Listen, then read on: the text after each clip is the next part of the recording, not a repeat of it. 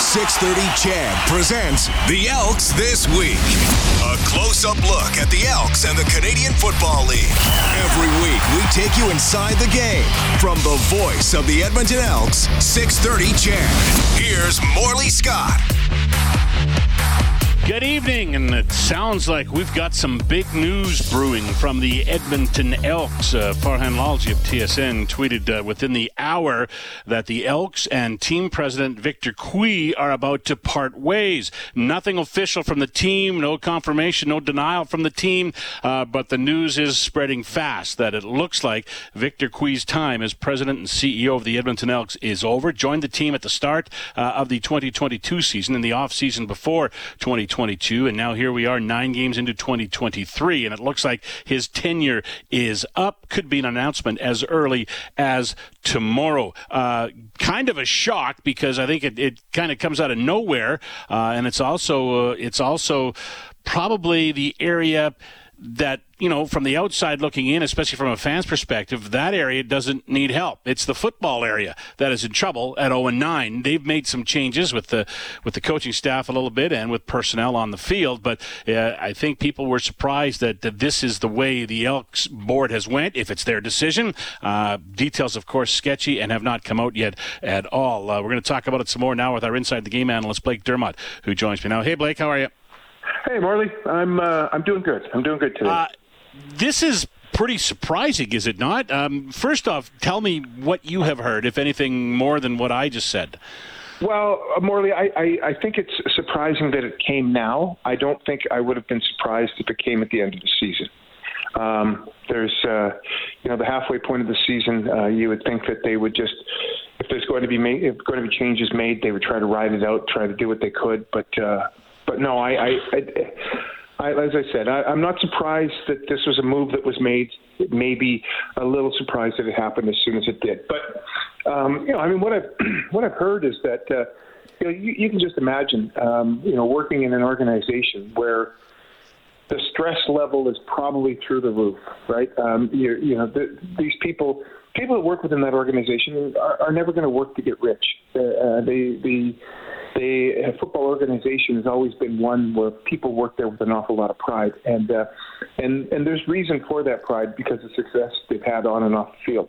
Um, but this is uh, a time where you know it's it's kind of like COVID. Uh, there's no playbook for this. Nobody's uh, nobody has uh, um, uh, been having a lot of fun, and uh, and I think there's a heck of a lot of stress amongst everybody within the organization.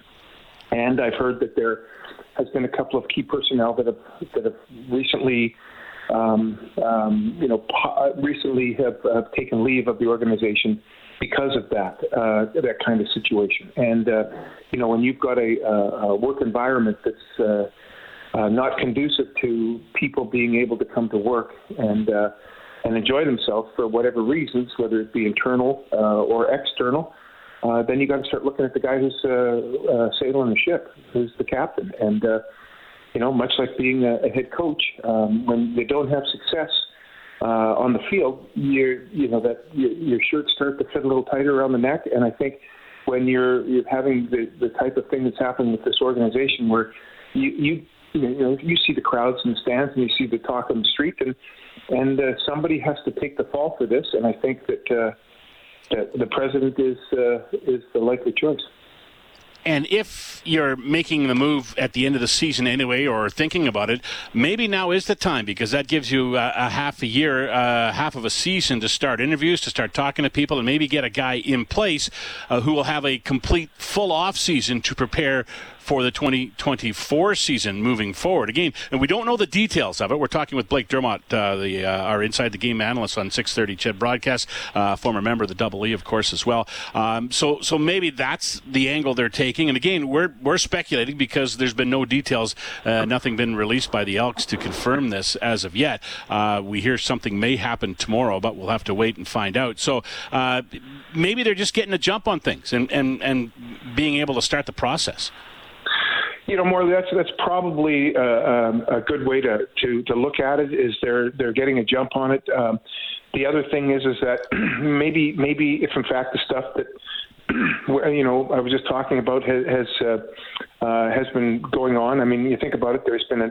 a large number of double digits people that have left the organization uh, in in this last year and a half, and people that have been there for an awful long time because of the environment. I mean, it's a new person, new leadership, all that kind of stuff. And some people are never going to are never going to be able to uh, uh, uh, agree with everything. So lots of people have left, and uh, um, so maybe maybe this is a, the other way to look at it is that, that this is a way to stop the bleeding too, as well. You know, if um, if uh, this has in fact been an issue, then uh, then you've got to cut ties, and and maybe this becomes a, a better place for somebody to work, and then you can because you know if I'm if I'm somebody that's being approached to come into this organization, you don't want to be coming into an organization that's toxic, and and I'm just speculating that that's in fact the case, but but if it is toxic, you, you, what kind of people are you going to be able to recruit for that position? So you want to try to you want to try to make things as good as clean it up as much as you possibly can, so that if if in fact uh, they they do find somebody in the short term or the long term that uh, they're going to come into this and and uh, and, and not have uh, a whole bunch of other uh, mess of things to deal with, other than the fact that they're trying to get people in the stands. Now, looking forward, I mean, it might be a tough job to fill. Um, since uh, what 2019, there's been three presidents: uh, Len Rhodes, followed by Chris Presson, followed by Victor Cui. All are gone now. Um, Rhodes had a had a lengthy stay. Uh, Chris Presson was here for an eyelash, and so was Victor Cui. Uh, the board obviously has to get this one right. You know, they should have got the last one right, the one before that right. But this is now a lot of pressure on them if they're going to go out and find a replacement to find the right guy. Because uh, just because you're changing guys doesn't mean there's less work to do moving forward. No, that's that's absolutely correct, Morley. I mean, this has been this is starting to um, look less um, at the uh, uh, or as a as you know errors um, uh, made by the, the guys that were in that position, the presidents. It started to look more like errors that were made by the people that were selecting them. And uh, and I know that there's been different boards um, since you know the the first one, Len Rhodes, and, and then Chris Presson, and now Victor Cui. There's been different people that have been involved in it, but but the results have still been the same and uh, and and then you you know so so I think those you're you're absolutely right. The people that are in that position, uh, if they are going to be in that position next year, certainly have to get this this next thing correct. Man, Victor Cui, when he came aboard before uh, last season, I mean, everybody was excited about him. He came, he came across with the positivity, the excitement, the love of the franchise, the love of the city. He seemed to have everything that people wanted in a guy in that position.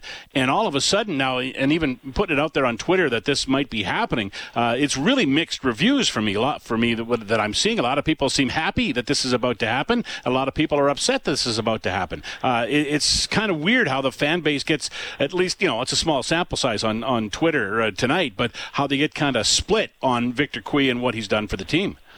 Well, you know, um, I think people that may be excited that this is what's happened are you know, these are people that are disappointed with the overall franchise. So, and have been calling for changes since last year, even. You know, so so when they see a change being made, they're probably going, "Yeah, that's that's good." But but this is never good when you have to when you're letting go somebody in a key position. And and I I, I talked with uh, people on the board, uh, and and I remember when they talked about the decision to hire Victor, and, and I was, you know, one of those guys that was positive going forward because because they were they were looking for somebody new and somebody different, somebody that had had success doing something different than the old traditional tried and true uh, president slash you know CFL you know leader a, of an organization. Because over the last number of years and you can look that there are a number of franchises that are that have not done as well as they did 10 years ago. So they needed some fresh new ideas.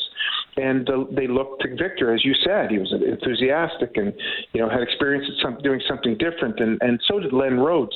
Uh, but but his was the social media thing and and all and, and as it turned out um, it it really hasn't had the success that I think Victor had hoped for and the the uh, board is uh, um, uh, was was hopeful about as well but I mean a lot of that how much of that is tied to the fact that they've only won four games in the last two years.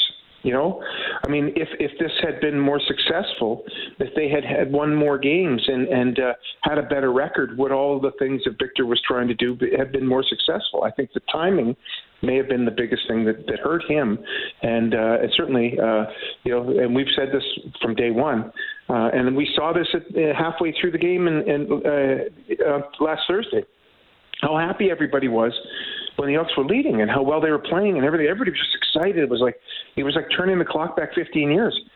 But at the end, you know, it's like you get your gut punched, and uh, and and that's what's sort of gone on. So, is that is that all Victor's fault? I would say no. Is is some of it Victor's fault? I would say yes, um, and that's probably being fair. Now, more football talk on the Elks this week. Here's Morley Scott on the voice of the Edmonton Elks, 630 CHED. All right, we are back. We have obviously some technical difficulties that we're dealing with, and we'll try and straighten out. Uh, we have uh, Jackson, Elks OC, coming up uh, in just a couple of moments' time. We're going to finish up our conversation real quick, though, uh, with Blake Dermott. Do I have you, Blake? Are you there? I'm here. I'm here. Okay, good. Let's keep going, and uh, we'll just kind of wrap it up by uh, maybe saying what happens next now in your mind. How do how do they move forward, and how much does this affect things on the field, if at all? Uh, well, I would say that uh, because I'm, I'm, of course, we, we, we know the struggles that the organization had has had with, uh, you know, with finances and paying people that they were there before. Um, I, I would suggest that, uh, and and you and I had an interesting conversation. You had gone one way and I've gone another. In that, before they hired Victor, there was uh, Alan Watt was the uh, interim uh, president, uh, uh, I guess chief executive officer, whatever you want to call him, of the organization. And I would suggest that uh, that going forward, until something new is done uh, or somebody is found, they would probably go back that route. That way, they don't have to go out and spend a whole bunch of money and bring somebody in.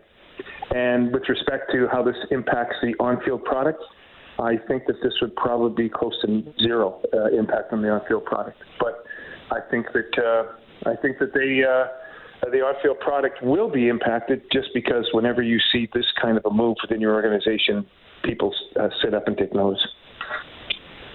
Yeah, for sure. Uh, it, it, it, will have an impact uh, on a lot of on a lot of people in the office, but let's hopefully it doesn't affect things on the field, and, and we'll see what they do moving forward. Again, uh, it sounds like the Elks and Victor Cui as president are parting ways. No official details, nothing confirmed uh, from the team. Uh, we'll wait and see if something comes down tomorrow. Blake, appreciate your time tonight. Thank you. Okay, Morley. Talk to you later. All right, uh, that is uh, our inside the game analyst Blake Dermott. Uh, we're going to talk about football now. Uh, the Edmonton Elks, of course, they're taking on the Hamilton Tiger Cats in Hamilton on Thursday night. It's a four o'clock countdown to kickoff. Five thirty is the kickoff for the Elks and uh, the Tiger Cats. Earlier today at Elks practice, I had a really enjoyable conversation with Jarious Jackson. He is, of course, the uh, new offensive coordinator for the Elks, and I-, I talked to him about getting back into the OC's role, a role which he's had before in the Canadian Football League, and how his transition went, and how Tre Ford and the offense responded. You know what? I saw a very aggressive uh, offense. I saw guys being relentless and, and you know, uh, practicing what we preach to them all the time is go out there and out hit, you know, use the best, best fundamentals, play together. And I thought the guys were doing all those things very well. You know, we started the game well. We were able to get, uh, you know, 21 points quickly up on the board. And I think we ended up kicking a kickoff through the end zone to make 22. And defense scored one for us as well. So, you know, offensively we got three. We'd love to get more. Uh, but I love the aggressive aggressiveness, and hopefully we can build off of that.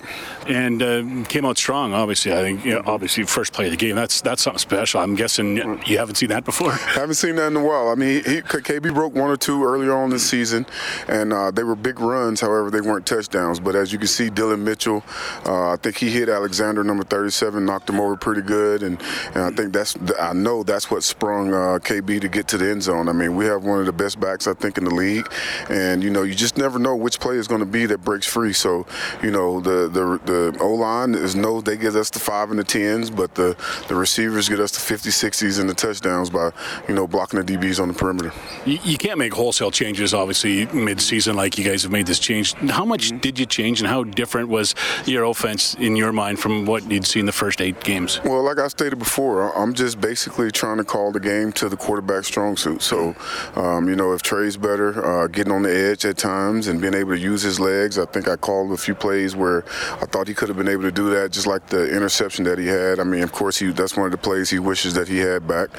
But um, you know, you saw a couple times. I mean, they came after some cover zero, and uh, he was able to put it in uh, one of the receivers' hands and, and let him do what he does. And then one time he was able to make a guy miss coming off the boundary edge and and, and using his legs, his God-given talent. So um, yeah, so I, I, just think Tre, you know, he, he makes great plays.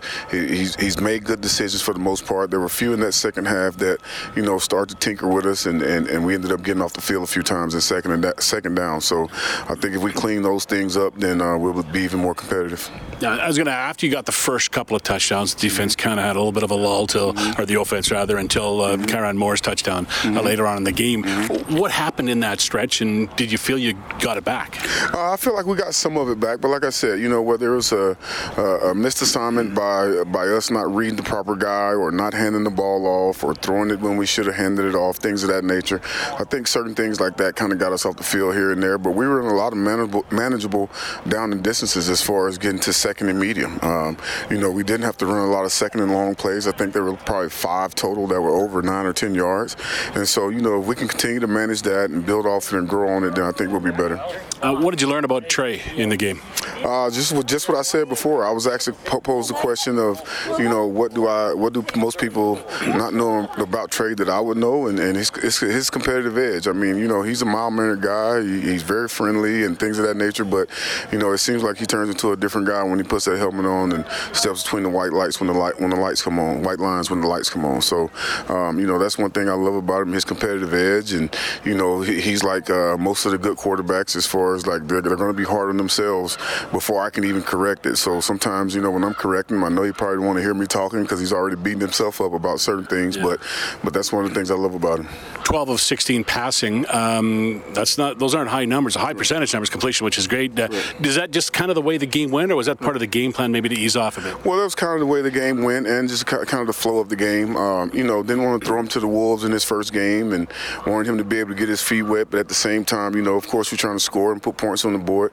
Uh, trying to not be conservative um, from that standpoint. But you know, I mean, we're, we're going to take the reins off of him and let him go, and just let him make plays. And you know, sometimes that creates bigger running lanes when you're t- sending guys deeper down the field for him as well too. So, um, you know, we'll still call the game the way we need to call it in order to try and be successful.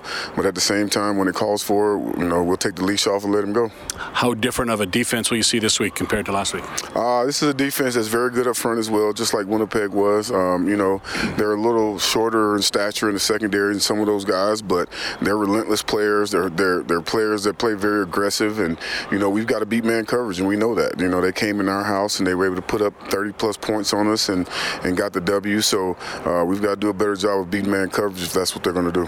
How did day go for you? I mean, uh, you you've been an OC before, but not for a few a couple of years. So how did it feel getting back into it? I felt great. You know, just knocked the cobwebs off a little bit. Like you said, a little bit of a lull in the second half, whether that was play calling or execution.